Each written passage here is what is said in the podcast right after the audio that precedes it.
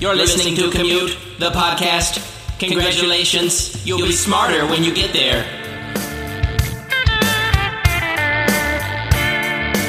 Welcome into another week of Commute the Podcast, where we aim to entertain and inform you over the course of your average commute. I'm Dave, and I'll be joined in just a moment by my co host, Jay. We'd love to have you rate, subscribe, and review to the show if you haven't already on your favorite podcast platform. Means a lot to us and helps us as we try to grow what we're doing here on Commute. On this episode, how much money is enough money?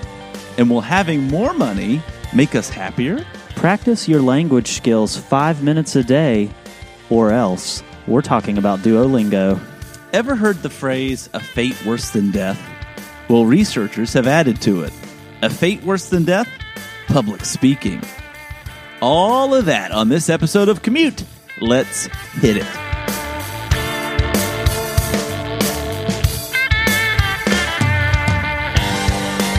So, Jay, my boy, today we are going to focus on a question that I think most of us have wrestled with at times in our lives. It's right alongside what is the meaning of life and what happened to Blockbuster. And it has to do with the relationship between happiness and money. Jay, today we're going to take a dive into this burning question Does more money make us happier. So, Jay, let's start here. What's your relationship with money? Are you a spender? Are you a saver? Uh, I'm not a spender. I mean, I can start there. Um, I am. It's it's agonizing for me to buy things for myself, and I kind of like know where this is going because I know that you're going to bring up like some study or something that says that making more money, you know, doesn't make you happy. But just a gut reaction that you're wrong. I mean, I feel like making more money would probably make me happy. Well, give me about three minutes. We'll see how you feel here in just a second. Okay. Let's start here. There is a certain level of income that researchers have found will actually increase your happiness. In 2010, one of my favorite authors and researchers, Daniel Kahneman, partnered with a fellow researcher named Angus Deaton on a famous study that concluded our happiness is shown to increase up until we hit about $75,000 per year. Now, a more recent study expanded and updated these findings to come to a number closer to uh, about 90,000. But the takeaway, Jay, is still the same. After you earn a certain amount of money, so between 75 and $90,000, the research says you will actually not feel happier. If anything, you'll experience a decrease in happiness. So, Jay, what I'm basically saying is that a billionaire is not likely to be much happier than you or I. Now, there is a flip side to this. Okay. The flip side is for folks that make less than $75,000 or find themselves struggling to make their way into what we would consider the middle class. Money can affect your happiness if you make below 75K.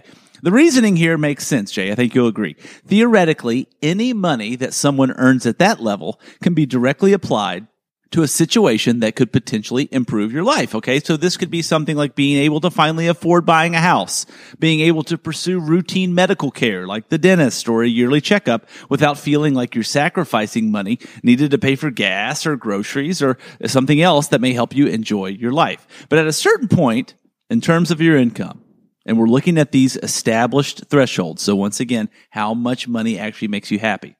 Getting a bigger TV or buying a faster car just simply doesn't do it for you. It doesn't turn your happiness meter.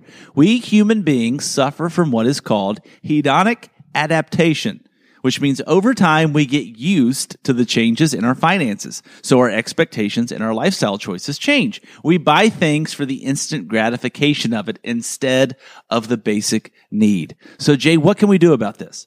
Obviously, we aren't going to stop pursuing higher earnings or looking for ways to be happier without intentionally being poor. So studies suggest it's how we spend our money that can turn the happiness around for us.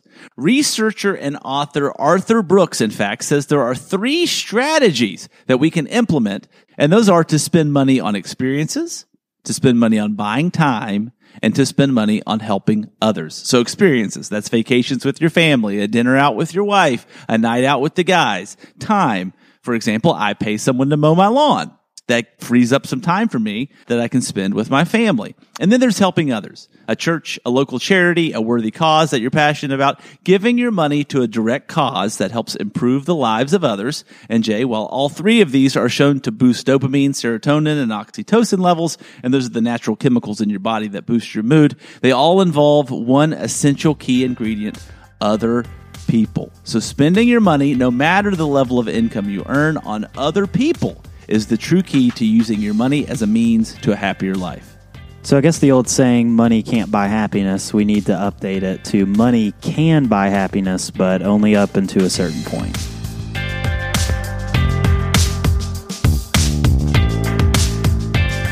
So, Dave, what's your relationship like when it comes to learning a foreign language? Have you ever given that a shot before? I have a bad relationship with foreign languages. Okay. So um, I took French in high school and then didn't take French again until my super senior year. Okay. So I'd gone to college for four years.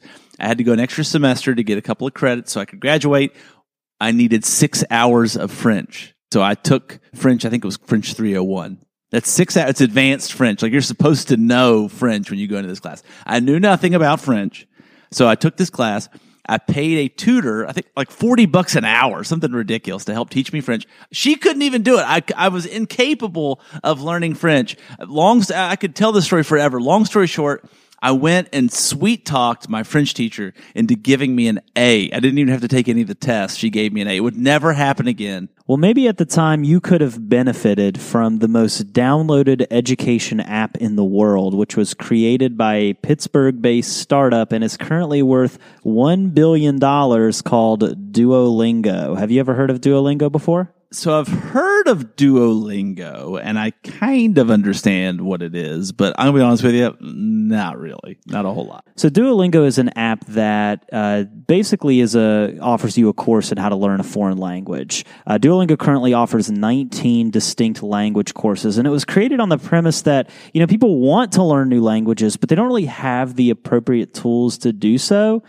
And through the life of the app, although he has had many forms, the constant has been a lovable yet sometimes threatening character, their beloved green owl mascot named Duo. I am here for a lovable yet somewhat cantankerous animated mascot. I'm all in on that. So, yeah, let me explain. So, the Duolingo bird Duo was redesigned in 2019 to appear more cartoony, but the bird is capable today of causing you more guilt than ever before, thanks to the redesign that allows their creator to give more animations to the character.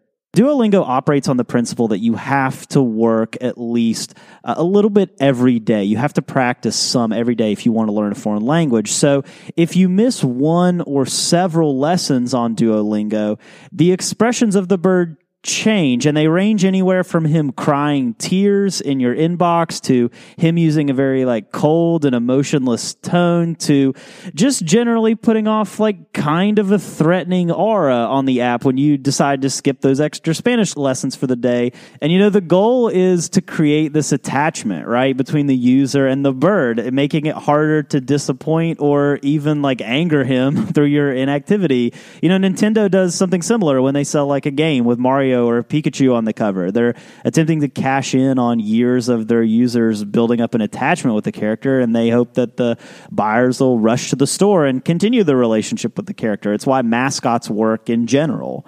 Duo has taken on a totally new life, though, as he's become the target of memes which attempt to exaggerate his aggression, such as fake headlines like, Duolingo is reporting any user who goes 10 minutes without opening the Duolingo app as a missing person. right? Like when I was researching this uh, story, I spent way too long scrolling after searching Duolingo bird memes on Google and uh, just like losing my mind with how funny it was. You know, from anywhere from people photoshopping the Duolingo bird holding a gun uh, to him holding a knife to him standing in their doorway. Duolingo, though, they wisely like leaned into the memification of their famous character. And in the process, they sent their social media accounts to new heights. And I think that there's a lesson to be learned here is that brands often miss this. And it's that instead of your marketing department like running away in fear from the memification of your brand or a joke being made about your brand, you know, do what Duolingo did and give like a subtle nod to memes of your brand in a positive light. And that sort of engagement will probably pay pretty big financial dividends in driving your long term growth. So I looked up some Duolingo memes while you were talking, and uh, I'm a major Breaking Bad fan, as you know. And so there's there's a, a meme of Heisenberg, so Walter White, and uh, and Saul, Saul Goodman. And so if you've seen the show, you know that their relationship gets kind of contentious towards the end. And so there's a scene where both of their heads are very close. And the Saul character is supposed to be you, the user. And it says, me, decides I've studied enough French for the day. Duolingo bird. Somebody's put the Duolingo face over Walter White. We're done when I say we're done. So we could we could waste you know thirty minutes sitting here talking about him. Uh, let's move on and just talk about other reasons why Duolingo is so successful. We'll kind of wrap up on this. So you know, generally speaking, Duolingo has just taken such a different approach to the teaching of a foreign language. They've embraced this idea of gamification, right? And gamification is the process of taking something really difficult, like some kind of difficult task or difficult concept, and you turn it into sort of a game. You add maybe a scoring system or some sort of competition factor. And the idea is that you know, the competitive nature drives us to our highest levels of learning. And in a way, all social media kind of operates on this from hearts on Instagram to likes on Facebook to retweets on Twitter. In order to compete with you opening Snapchat, the app needs to offer your brain a similar experience to win the competition for your time.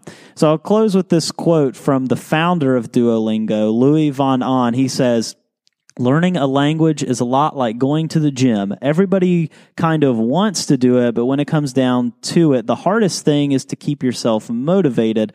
Unlike going to school where you're essentially sort of forced to go, you're in an app where it's very easy to go somewhere else. Here's another one I like. It's a screenshot of a conversation on Twitter. So the Twitter user, unpopular opinion, the Duolingo bird is the most forced meme of the year. Duolingo bird. Buddy, the only thing that's going to be forced is my way into your house.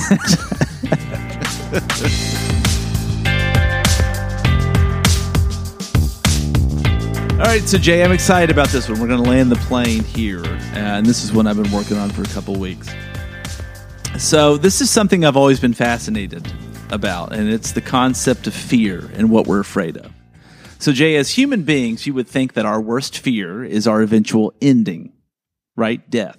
Yeah, I think that that would probably be an early answer Yeah. for most people. Yeah. Yeah, yeah, and, and concepts of an afterlife like heaven or hell aside, so not taking those into consideration, none of us want to die. And it may shock you to find out that substantial research has been conducted over the past decade to show that there is actually something that we humans fear more than death public speaking. So, why is this? Well, to put it as simply as possible, I don't believe, and much of the research would back me up on this, that it's the act of public speaking that people are so afraid of. Instead, it's easy to conclude that it's the potential for failure that public speaking opens us up to that we actually fear. Basically, the shame attached with messing up in front of other people. And Jay, this isn't something that most people grow out of with age or something that experienced leaders are immune to. According to a 2018 survey conducted by Norwest Venture Partners, nine out of every 10 CEOs, so 90%, admit that fear of failure keeps them up at night more than any other concern. So if you yourself have ever felt this deeply rooted fear, you're not alone. In fact, Psychology Today reports that at any one time, at least 20 million individuals around the world are suffering from some form of fear or anxiety. Basically, a bad feeling associated with the fear of being negatively evaluated in something you're doing and that resulting in rejection or abandonment. What's really fascinating to me, Jay, as you dig deeper into this widespread fear of failure, is that this brand of fear is kind of a moving target. So what I mean by that is that it truly comes from an unknown. We so easily write a story or focus on an outcome that we've already created in our heads. Now, I think we can all agree that some fear in life is actually necessary for us to survive, right? I mean, I'm not going to go swim in shark infested waters. I fear being eaten by a shark. Or even worse, I fear being half eaten by a shark, where the shark would kind of bite me and almost kill me, but not kill me and leave me there to die alone in the middle of the ocean.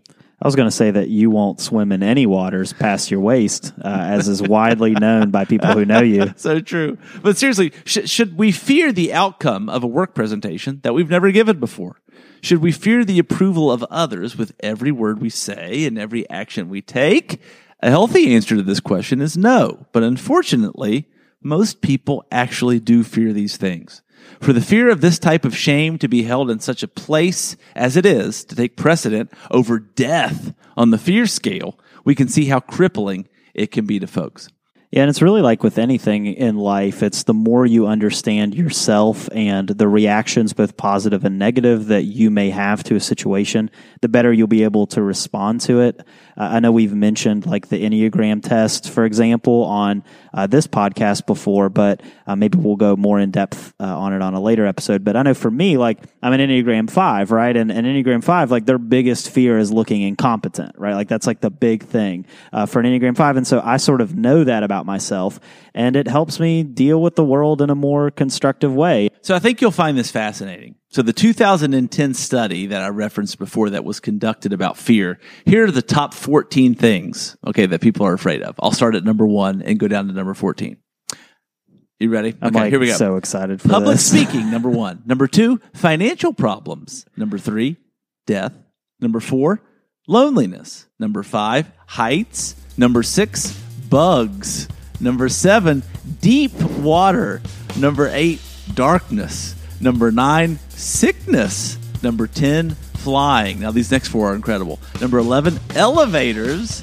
Number 12, driving in a car. number 13, dogs. And number 14, and Jay, you're on this list, escalators. I love how it just keeps getting weirder and weirder as you go down the list. It gets more specific as you go. It's like we're all scared of this stuff, but uh, only some people are scared of this stuff as you start to go down the list.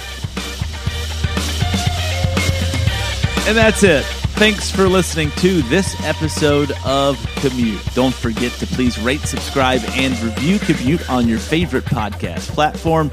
Music for this show is provided by Jason Salmons. For Jay Sisson, I'm Dave Trop. We'll see you next week.